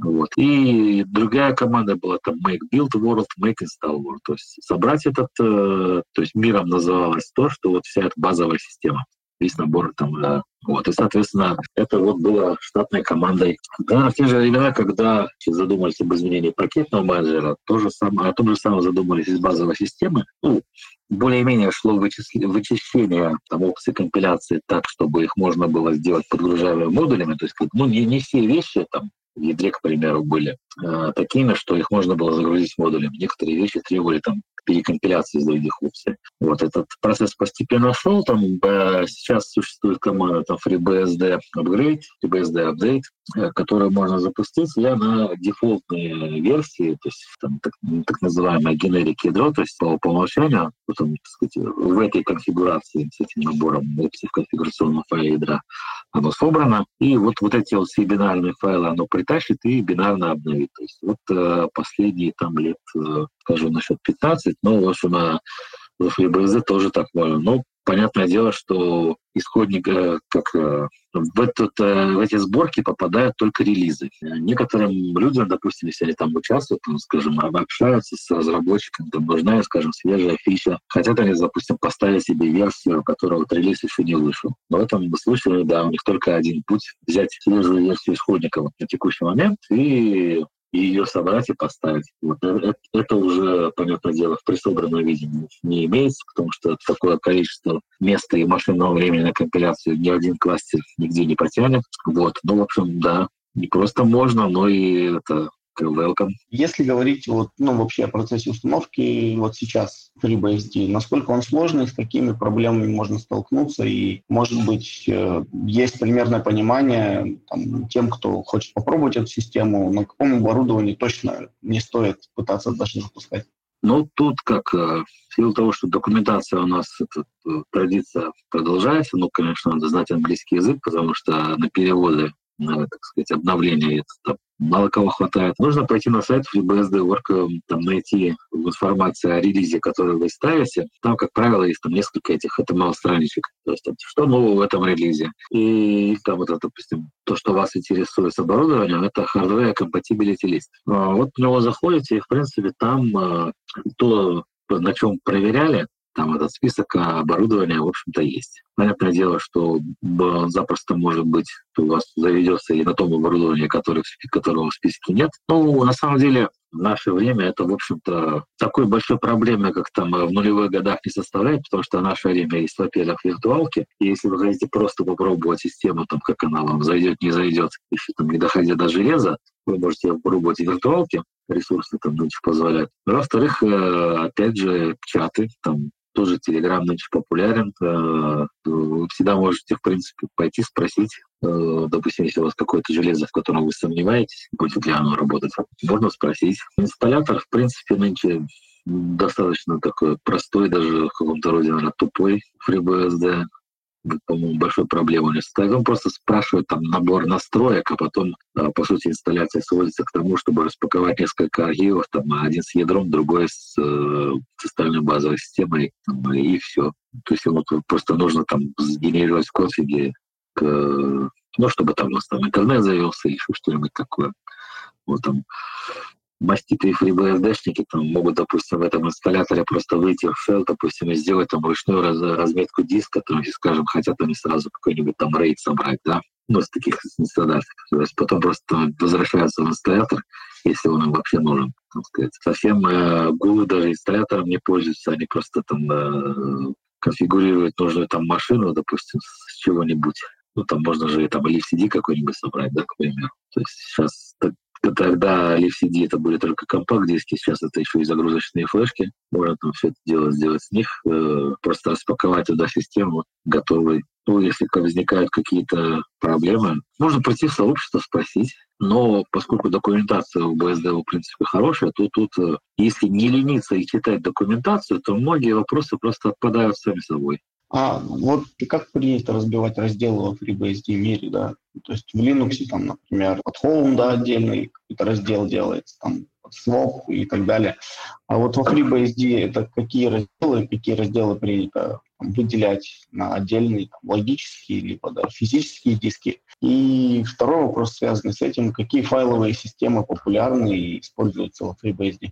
Тут у нас все стало последнее, да, так, по-моему, релиз был в 2007 что ли году. На FreeBSD портировали из, э, из того самого Sun Solaris файловую систему ZFS которая представляет собой не просто файловую систему, а вот она в себя выбирает такие вещи, там она с помощью нее можно рейд организовать, и она такая как бы в каком-то роде динамическая. То есть э, лет 15, да, вопрос, на какие разделы разбить, он был, в принципе, актуален. Ну, старались обычно делать там не более семи разделов, потому что тогдашний так называемый способ разбивки там BSD labels, ну, имел ограниченное количество букв, ну, что выделять Э, там корень, хум, э, вар. Э, вот. А сейчас этой проблемы попросту не стоит, в принципе, потому что на ZFS она работает как? Мы в так называемый pool, the pool командой добавляем там броский диск весь целиком. Ну или если вам что-то такое там хитрое нужно, то можно там диск предварительно разбить, допустим, с каким-то пара маленьких разделов, ну, скажем, там, с EFI-загрузчиком, да, а там весь остальной раздел отдать под ZFS. И на этом э, пуле можно создавать любое количество файловых систем, они очень дешевые, они не делятся, как бы они являются частью одного и того же. То есть вот, скажем, на моей домашней системе, на, на, на ZFS, там 26 файловых систем. Ну, я их там насоздавал, допустим. Можно, их можно создавать там на каждый чих э, свою, и у каждой иметь опции. То есть, допустим, отдельно, допустим, создал на этой ZFS там для varlog, и я поставил ей опцию компрессии, и все на ней там будет сжатое. Или, допустим, сделал то же самое для USR ports поскольку там лежат текстовые файлы, я ей тоже включил компрессию. То есть на, наделал их сколько я сама. Все свободное место они берут из э, того же самого общего Z-пула, поэтому вопрос, как именно разбить, он по, по большому счету не стоит. Можете э, не разбивать. Но на самом деле, поскольку на ZFS они дешевые, э, есть другая фича, которая вот в Linux давно пилят BTRFS, но все никак он достаточной стабильности не обретет. ZFS люди очень активно используют снапшоты. И поскольку снапшоты делаются по индивидуальной файловой системе, то, в принципе, это популярно сейчас их развитие не то что развитие, а на создавать файловых систем сколько вам угодно, сколько хотите вообще. Хоть каждому пользователю в хоме по своей файловой системе, хоть внутри хоме там еще э, файловых систем. То есть э, что такое снапшот? Я говорю, допустим, за FS, что я вот хочу создать снапшот. Он берет и тут на, на текущий момент мне становится доступная снапшот вот этой файловой системы, который, грубо говоря, можно примонтировать как, как еще одну файловую систему, и на ней файлы будут в том состоянии, в котором они будут в этот момент, и они не будут изменяться в этом снапшоте. А главная файловая система, я могу на ней продолжить там все то же самое. Как это работает? Э, это ZFS файловая система copy on write, то есть э, на ней просто на диск пишутся измененные блоки. То есть у вас значит, э, снапшот в момент создания там, первое время, он места не занимает э, там, почти никакого. То есть вот сколько вы изменений в этих файлах сделали, вот э, ровно столько места и будет занято. То есть это очень удобно, например, когда ну, э, вопросы типа бэкапов, там, или, допустим, интересует у меня версия, что там было, скажем, неделю назад с каких-нибудь документов, то есть если это дело снапшотил, то есть это вот запросто. Там такое вот версионирование любых файлов получается, без всяких битов. Вот. И второй вопрос, там, допустим, те же ап апдейты там, пакетов. Вот, скажем, обновляете в Linux э, там CentOS с 6 на 7 или там Debian тоже с одной мажорной версии на другую, или там тем более Ubuntu. Высокая вероятность, что у вас будут какие-то проблемы. Ну и даже там в минорных э, релизах и обновлениях тоже возможно, что раз и сломалось. На ZFS это решается очень просто. Перед обновлением просто делаю снапшот э, там, всего, допустим, user, к примеру. И все, обновляюсь. Если после там, если я для надежности даже перезагрузился, там я могу там всю систему обновить и так далее. Если мне вдруг оказывается, что у меня что-то не работает, там, а мне вот сейчас там срочно там некогда с этим чиниться, я просто говорю ZFS, откатись на вот этот снапшот, и все. Все эти более свежие изменения, если я так сказал, они там будут потеряны, я просто обновляюсь на вот эту вот, э, откатываюсь на вот эту точку во времени, и все у меня снова там рабочая система предыдущей версии. То есть э, это очень удобно. Э, вот, э, в Linux в большинстве такого пока нет. То есть если только у вас ну, полностью дистрибутив, в котором там взят ZFS on Linux, в котором он доступен, или там, э, или если вы не боитесь проблем с BTRFS, которая ну, далека еще так от того, чтобы надежная быть. А ZFS, э, он был еще в Solaris отлажен как промышленная файловая система, то есть для коммерческого применения этот э, отлаженный стабильный код, здесь все хорошо работает. А как часто вообще выходят новые релизы FreeBSD? То есть ну, каждые полгода или там, каждый год или еще с какой-то периодичностью? Ну, вот э, во FreeBSD каких-то конкретных рамок по релизам не стоит, это к счастью. Допустим, OpenBSD, они, допустим, э, у них принято раз в полгода новый минорный релиз. Они просто по времени. У FreeBSD система другая, потому что здесь как бы вот э, еще к вопросу подходов и тому подобного. FreeBSD пытается в каком-то роде быть похожей на коммерческие Unix в том э, плане, что или коммерческие дистрибутивы Linux, в том плане, что вот какие-то там вещи, которые в них приняты, так сказать, вам дают. То есть, к примеру, если, у вас там CentOS 6, Э, и там от CentOS 7, то вы там знаете, что обновляться там с CentOS 6.1 на CentOS 6.2 вы можете там практически безболезненно. То есть вам принесли только там обновление безопасности, грубо говоря, там минимум новых фич, у вас э, там ничего там, э, ну, с очень большой радостью у вас ничего не сломается там и так далее. Во FreeBSD принят похожий подход. Вот есть мажорный релиз, там, допустим, скажем, 12 и там от следующий, допустим, мажорный 13 и они там какое-то время там выходят в параллель. То есть, вот, допустим, буквально на днях вышел релиз 12.4, а, хотя там, допустим, уже существует 13.1. Но это разные мажорные ветки. И вот совместимость принята настолько хорошо, ну, так изредка бывают случаи, когда там это нарушают, но, как правило, к чему там стремишься, то, что, скажем, у вас пакеты, собранные, скажем, на 12.0, они будут работать на всей там 12, 12 ветке. Э, то есть вы отдельно можете обновлять систему, отдельно пакеты. Нет такого, что вам один пакет там из дистрибутива, который там в Linux, из-за него у вас там, допустим, сломалось все. То есть в этом плане, кстати говоря, базовая система, понятие базовой системы предоставляет некоторое такое вот, э, то есть как в старые времена до ZFS и до снапшотов, э, при желании у вас можно было как? У вас там пакеты, допустим, все сломались, что-то там с ними самое, но вы можете там вы в крайнем случае снести все дерево USR локал, то есть все пакеты сторонние ставятся туда, USR локал, во FreeBSD. То есть у вас остается у нее какой-то набор утилит есть, там в ней можно там, жить, чинить, то есть э, ну, там, на SSH на нее зайти. Вот, то есть вот э, в те времена можно было так, сейчас это проще решается снапшотами на ZFS. Вот. Ну, точнее, на самом деле как? Э, если кто-то собирает... ZFS, она, вот, она предоставляет очень большое количество плюшек, вкусностей, но требует платить определенную цену, а именно некоторую прожорливость по памяти. То есть если вы собираете, к примеру, каких-то там, э, не то чтобы embedded, но там для ограниченных ресурсов, там э, машинку, или там у вас, скажем, виртуалка на хостинге имеет дорогой тариф, когда если там дать ей больше гигабайт памяти, то, в принципе, вы можете вы отказаться от ZFS, там, там разбить там, для этой конкретной цели машину там, по-старому, она будет э, жрать куда меньше памяти. Ну, эмпирическим правилом сейчас считается, что для ZFS нужен по одному гигабайту оперативки на каждый терабайт э, диска. Ну, такое, э, это не строгое правило, понятно, просто можете на это ориентироваться. Если у вас э, там машинка, к, к примеру, там какой-нибудь старенький ноутбук там, с двумя гигабайтами оперативы, а, такой момент. Вот что значит быть опытным пользователем FreeBSD или там, что значит знать FreeBSD? Это то есть разбираться во всех конфигурационных файлах каких-то, их синтаксисе, там, ваш скрипты уметь писать какие-то, знать команду man или что это означает? Ну так вот, если... Понятно, что философский немножко вопрос, но вот... Да, философский вопрос, к тому же связанный с тем, что вот, в силу традиционной специфики, так BSD больше ориентировалась на сервере, получалось, что большинство пользователей BSD и применяют недоступие на серверах, а значит, они системные администраторы. А значит, они уже по определению являются более... Это как минимум advanced юзеры, как раньше говорилось. Вот. А так-то они... То есть системный администратор, хороший системный администратор, конечно, должен уметь писать скрипты. А нужно ли это дело обычному пользователю FreeBSD на десктопе?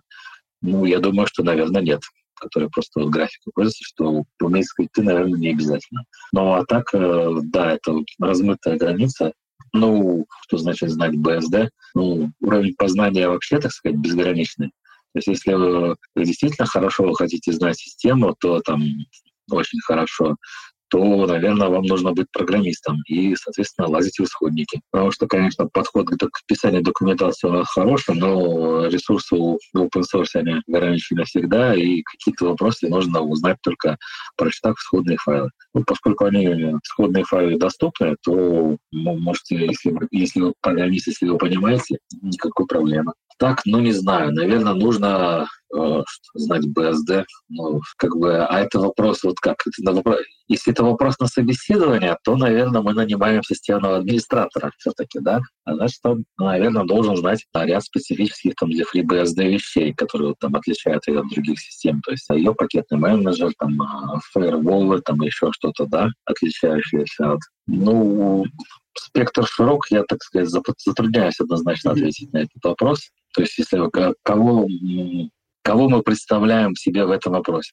Если обычного пользователя, который вот э, поставил себе графику и сидит на десктопе, ну, наверное, тут много от BSD знать не нужно. То есть я уже я ядро не, не пересобирал там лет, ну, лет 6 точно, наверное. То есть достаточно просто там FreeBSD апдейт, там э, PKG апгрейд, то есть э, этот набор знаний достаточно такой этот, э, небольшой. Тогда такой вопрос.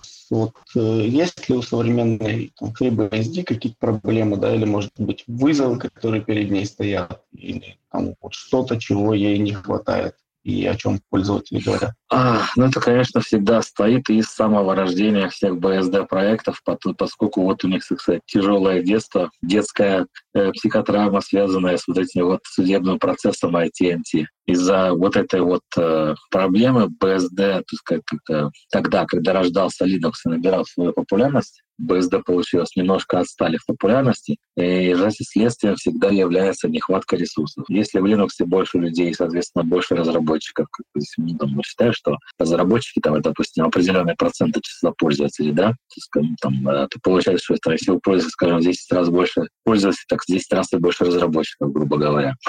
Вот, а в FreeBSD их мало.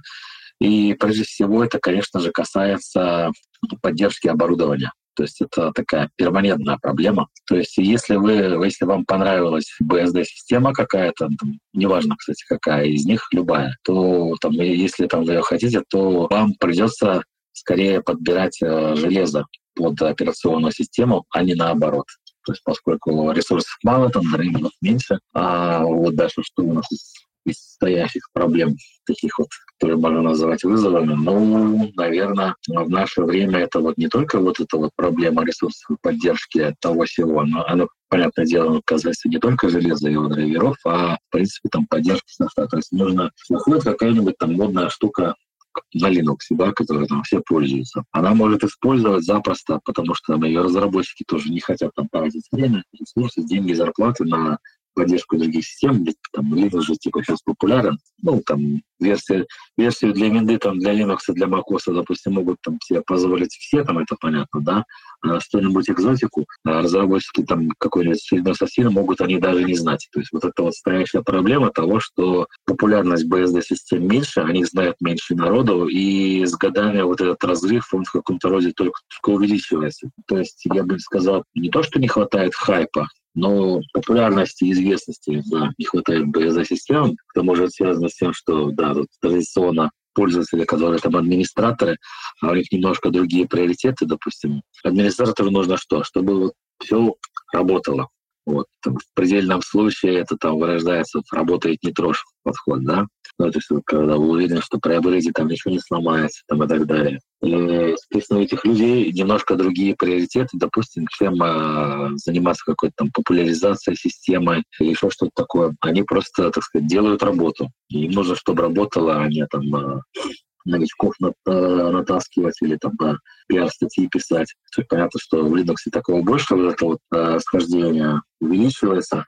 И в результате что, допустим, получается? Вот нужен, допустим, мне был пару лет назад Zoom. Вот прямо сейчас как э, дело с портом от всего стоит, не смотрел, но на тот момент, значит, что в портах FreeBSD Zoom есть, но написано, что на нем не работает аудио. Ну, вы понимаете, да? с большой вероятностью он вам не поможет. То есть на тот момент, по-моему, Zoom еще не работал э, в Firefox.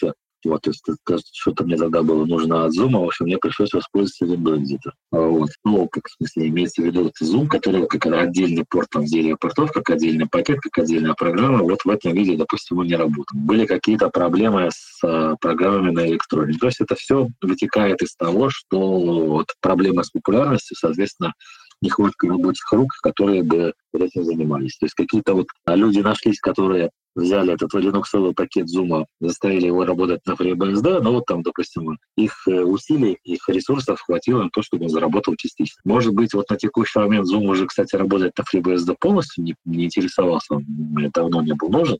Вот, и сейчас, по-моему, в принципе, в браузере достаточно работает. Ну вот, э, как это, типичная проблема опять же, с пакетами базы-систем, что они могут отставать от, э, по свежим версиям от того, что доступно там в Linux.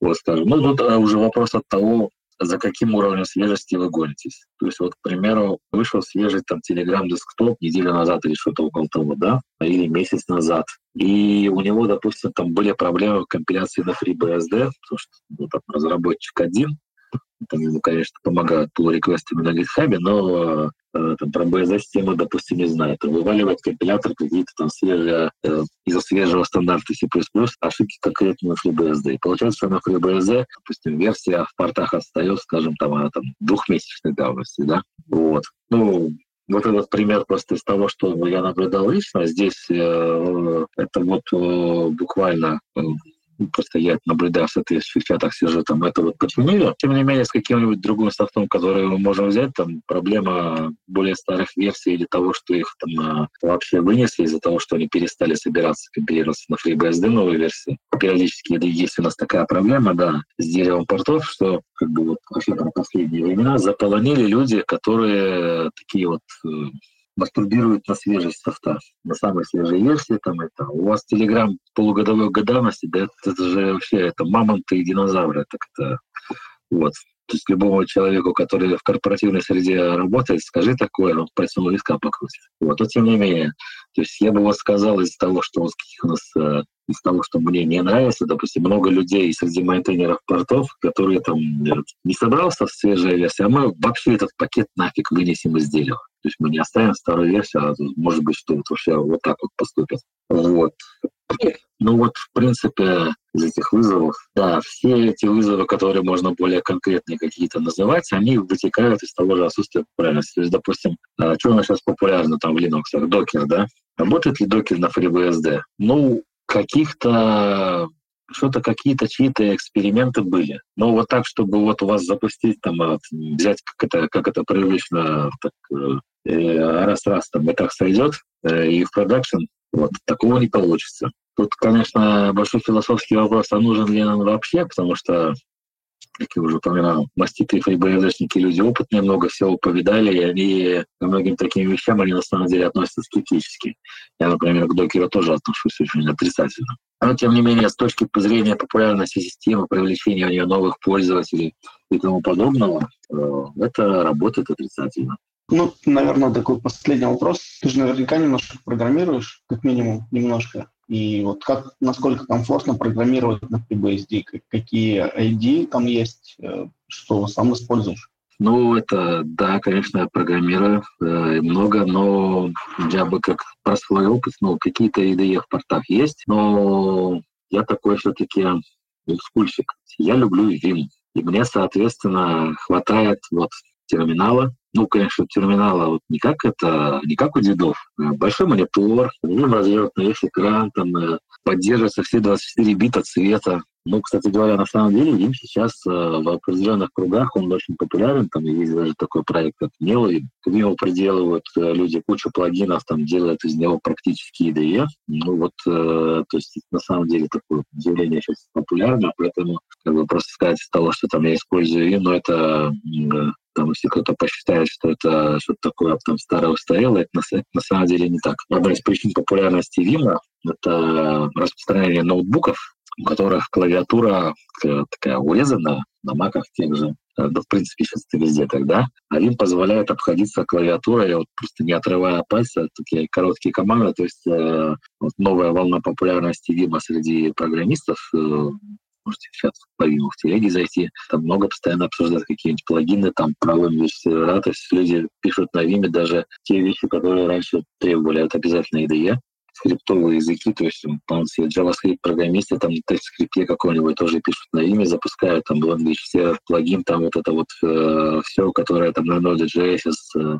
э, сжирает там почти по гигабайте памяти, подключается к Vim, э, раскрашивает вам синтаксис и делает подсказки э, прямо по, по мере печати, как в IDE. Ну, то есть это вот сейчас виде вполне не редкость. Ну, в общем, да, я человек олдскульный, пишу на C Perl. А, мне для этого вполне хватает Vim в экстерме. IDE существует, да люди пользуются, но это вот как это, смотря каким языком вы пользуетесь, то есть это вот э, к тем людям вам надо обратиться. Сама FreeBSD написана в основном на C, подавляющим большинством, вот, а не, а не C++.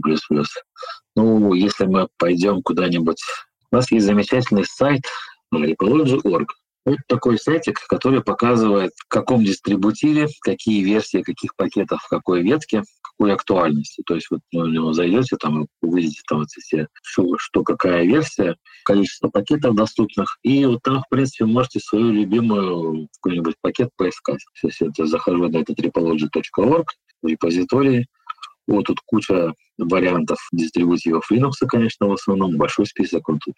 Если вот полистаем, листаем CentOS 6, 7, 8, CentOS 3, 8, вот тут много. а, можно что-нибудь поискать. Где-то там, где-то там среди Федоры находится FreeBSD порт, где-то вот процентов 30 страниц промотать надо с 29 тысяч пакетов.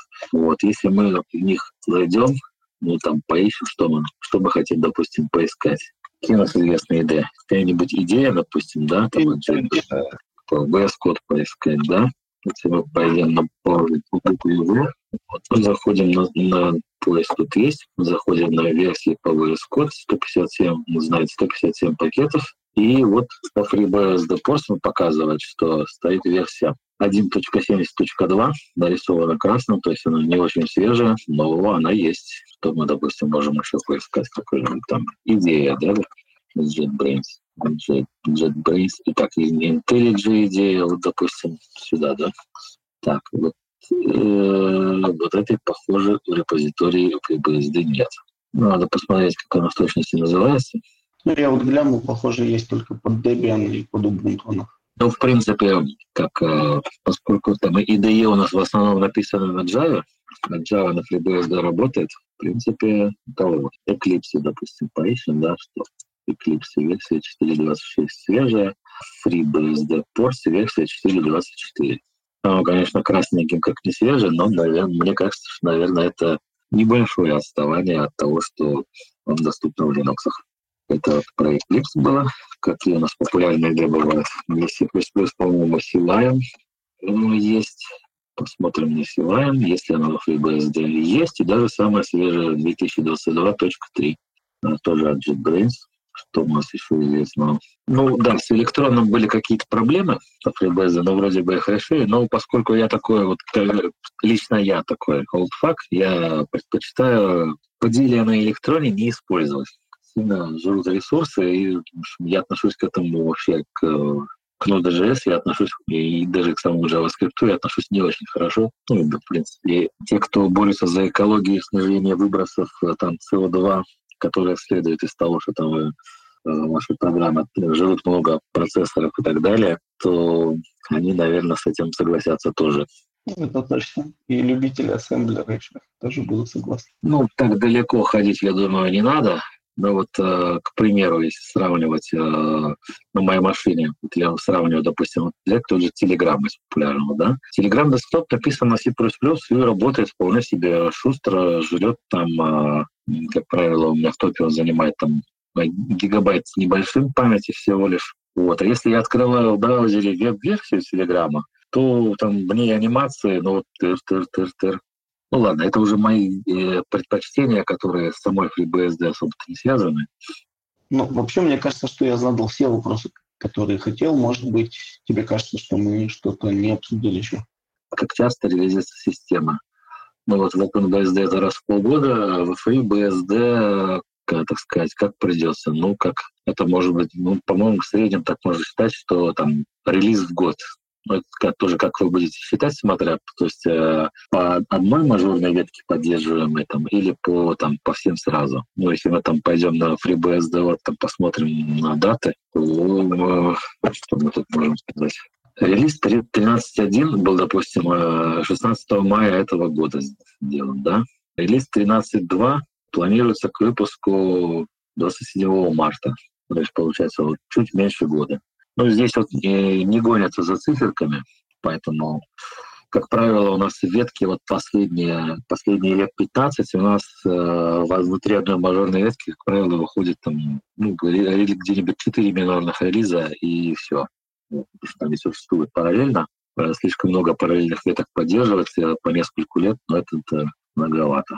Если мы возьмем ветку 12.3, то она вышла так, 7 декабря 2021 года, а 12.4 вышло вот буквально на днях, то есть прошел практически ровно год. То есть вот, вот какой-то такой темп. Где используется BSD-система, на каких типах устройств? Ну, попытки использовать FreeBSD там, в embedded системах, то есть там в IoT и так далее, они в принципе были. Насколько я слышал, там на Raspberry, Raspberry Pi на каком-то ее вполне тоже заводили, но ARM-архитектура, она не является в FreeBSD в числе таких, так сказать, первоочередных как Tier 1, не относится к ним, поэтому тут все сильно зависит от тех энтузиастов, которые там сильно отличаются от x86, которые вот энтузиасты, которые там какой-то платформой занялись, э, портировали, сделали, вот там это на тех работает. Того, что, не знаю, необычного и неожиданного, ну, тут что таковым считать? Вот, допустим, если брать популярность системы в плане не количества пользователей и хайпа на слуху, а в применении, как бы так сказать, влияния на большое количество людей, то мы здесь вполне можем найти примеры, которые вот, э, кстати, об этом мало кто знает, но тем временем оно работает и влияет. Например, WhatsApp. Все пользуются WhatsApp. Сервера WhatsApp, когда-то мы в 2009 году создали, был взят модифицированный Jabber сервер EJBRD на Erlang, если я правильно помню, они его модифицировали так, чтобы там в протоколе это каждое место многих букв там по одной букве было. И, э, и запустили, сделал на FreeBSD. И вот, по крайней мере, первые годы она точно работала на FreeBSD. Сейчас я не знаю, что там Facebook с этим делает. Э, может быть, они от FreeBSD и ушли, но вот э, WhatsApp был популярен уже, очень популярен уже в первые годы. То есть вполне себе вот такие вот огромные нагрузки FreeBSD сервера держали без всяких проблем. Потом из того, что у нас такое тоже известное. Netflix. Netflix это они даже наняли нескольких коммитеров FreeBSD, перепиливают э, сетевой стек, там некоторые изменения да, отдают обратно для нас, для всех. То есть вот эти вот э, там, отдать 400 гигабит в секунду видео с FreeBSD сервера, вот, в принципе, да, на Netflix вот такое делают. И они вот выбрали не, не Linux, а именно под систему именно FreeBSD.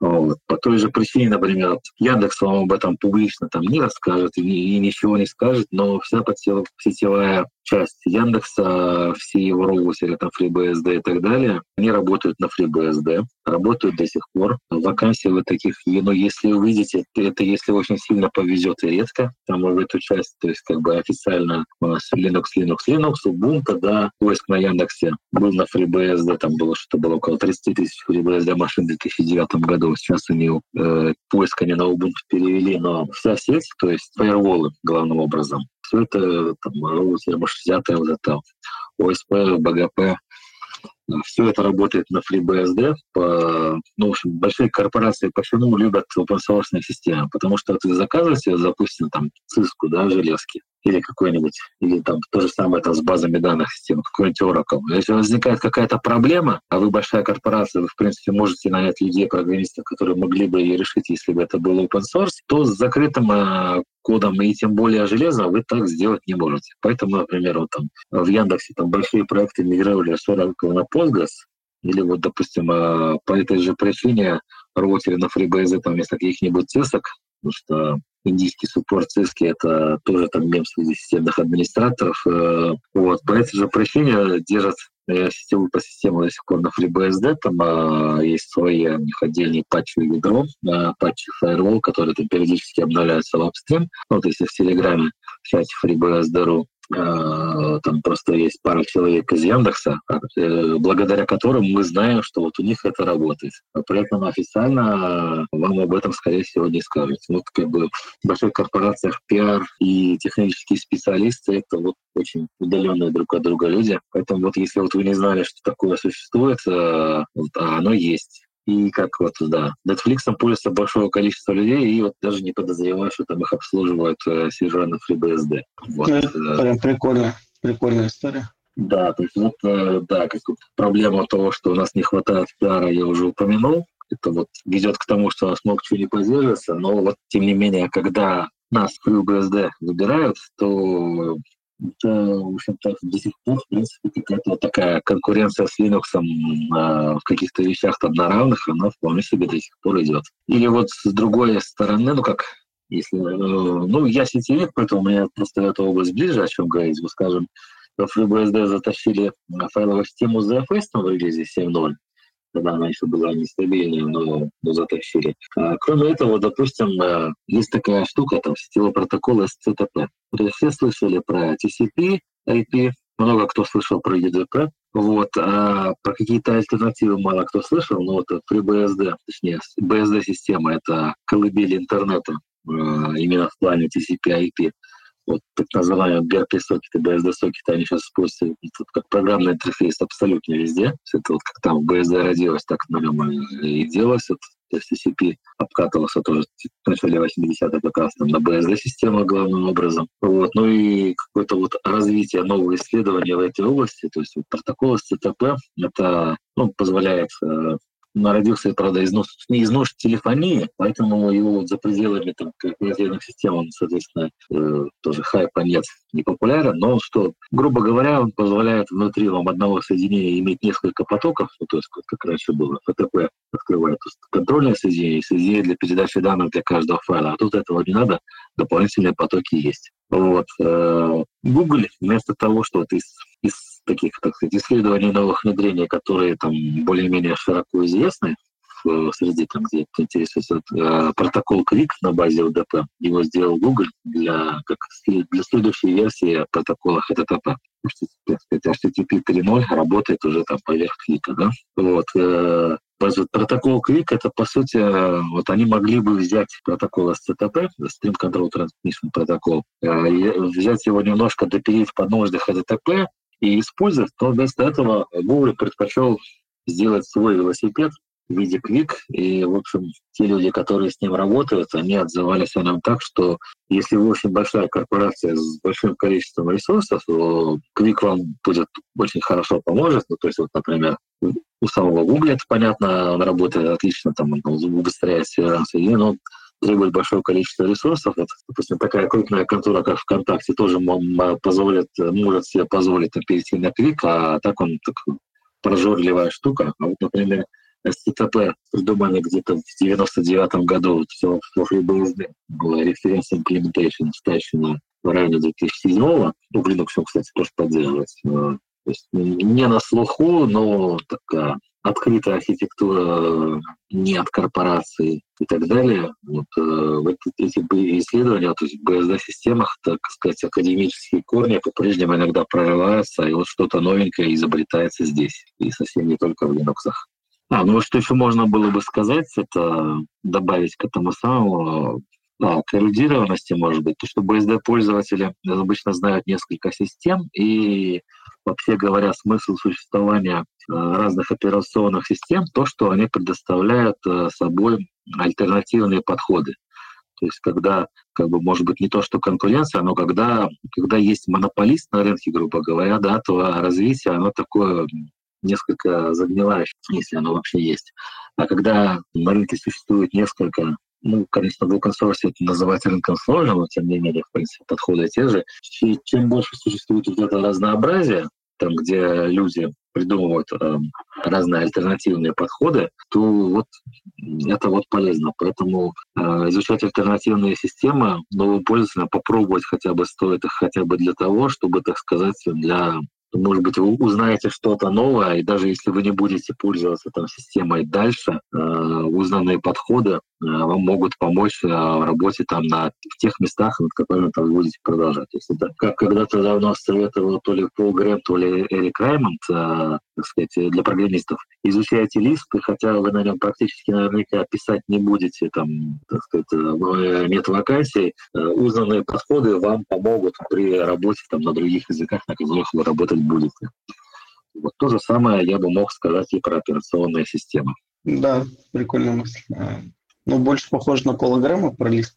Вот он вроде любил его и даже свой сайт. Э, Раймонд, Раймонд мог э, тоже сказать, но тут не помню, он там это, у него же известен своими этими ассетом. Uh-huh, Кстати, uh-huh. собор и базар, наверное, ну, вот не знаю, вот это вот нужно упомянуть или нет, что принятый подход э, была статья Эрика Реймонда «Собор и базар» про э, подходы в мире open source. И вот, э, так сказать, э, в Linux принят подход базар, где каждый там э, волен создать свой дистрибутив, э, делать все свое там, как он хочет, и там какой-то общей системы структуры нет. А FreeBSD поддерживается больше вот этой классической схемы, как это, если бы это было бы в корпорации, к примеру. Система собор, когда это есть общее там какое-то планирование, видение, большая строгость, согласованность, э, вот эти вот подходы к, к ценностям и к решениям проблем, которые вот, э, для тех пользователей, которым больше по душе э, собор, вот им FreeBSD зайдет больше. Ну, в коммерческом виде это, в мире это немножко по другим причинам а популярнее, допустим, там какой-нибудь Red Hat, который тоже от одной корпорации в каком-то виде, да, можно назвать его собором, но его покупают, потому что суппорт есть. А вот FreeBSD стремится такие же вещи делать вот э, бесплатно. Слушай, круто, круто. Ну, прям какие-то такие маленькие внутряночки подсветил, про которые даже вот так вот и не подумаешь. Кажется, мы все разобрали, да? Спасибо большое, что нашел время, причем ну, нашел достаточно много времени. Вот, обычно от меня сбегают после полутора часов. Вот, ты самый стойкий из гостей. Вот, спасибо большое, что побыл сегодня с нами, ответил на все вопросы. Было круто. Вам тоже спасибо. С вами был Тимур Тукаев. Слушайте наш подкаст на разных платформах, ставьте лайки, звездочки, оставляйте комментарии. Увидимся на следующей неделе. Пока.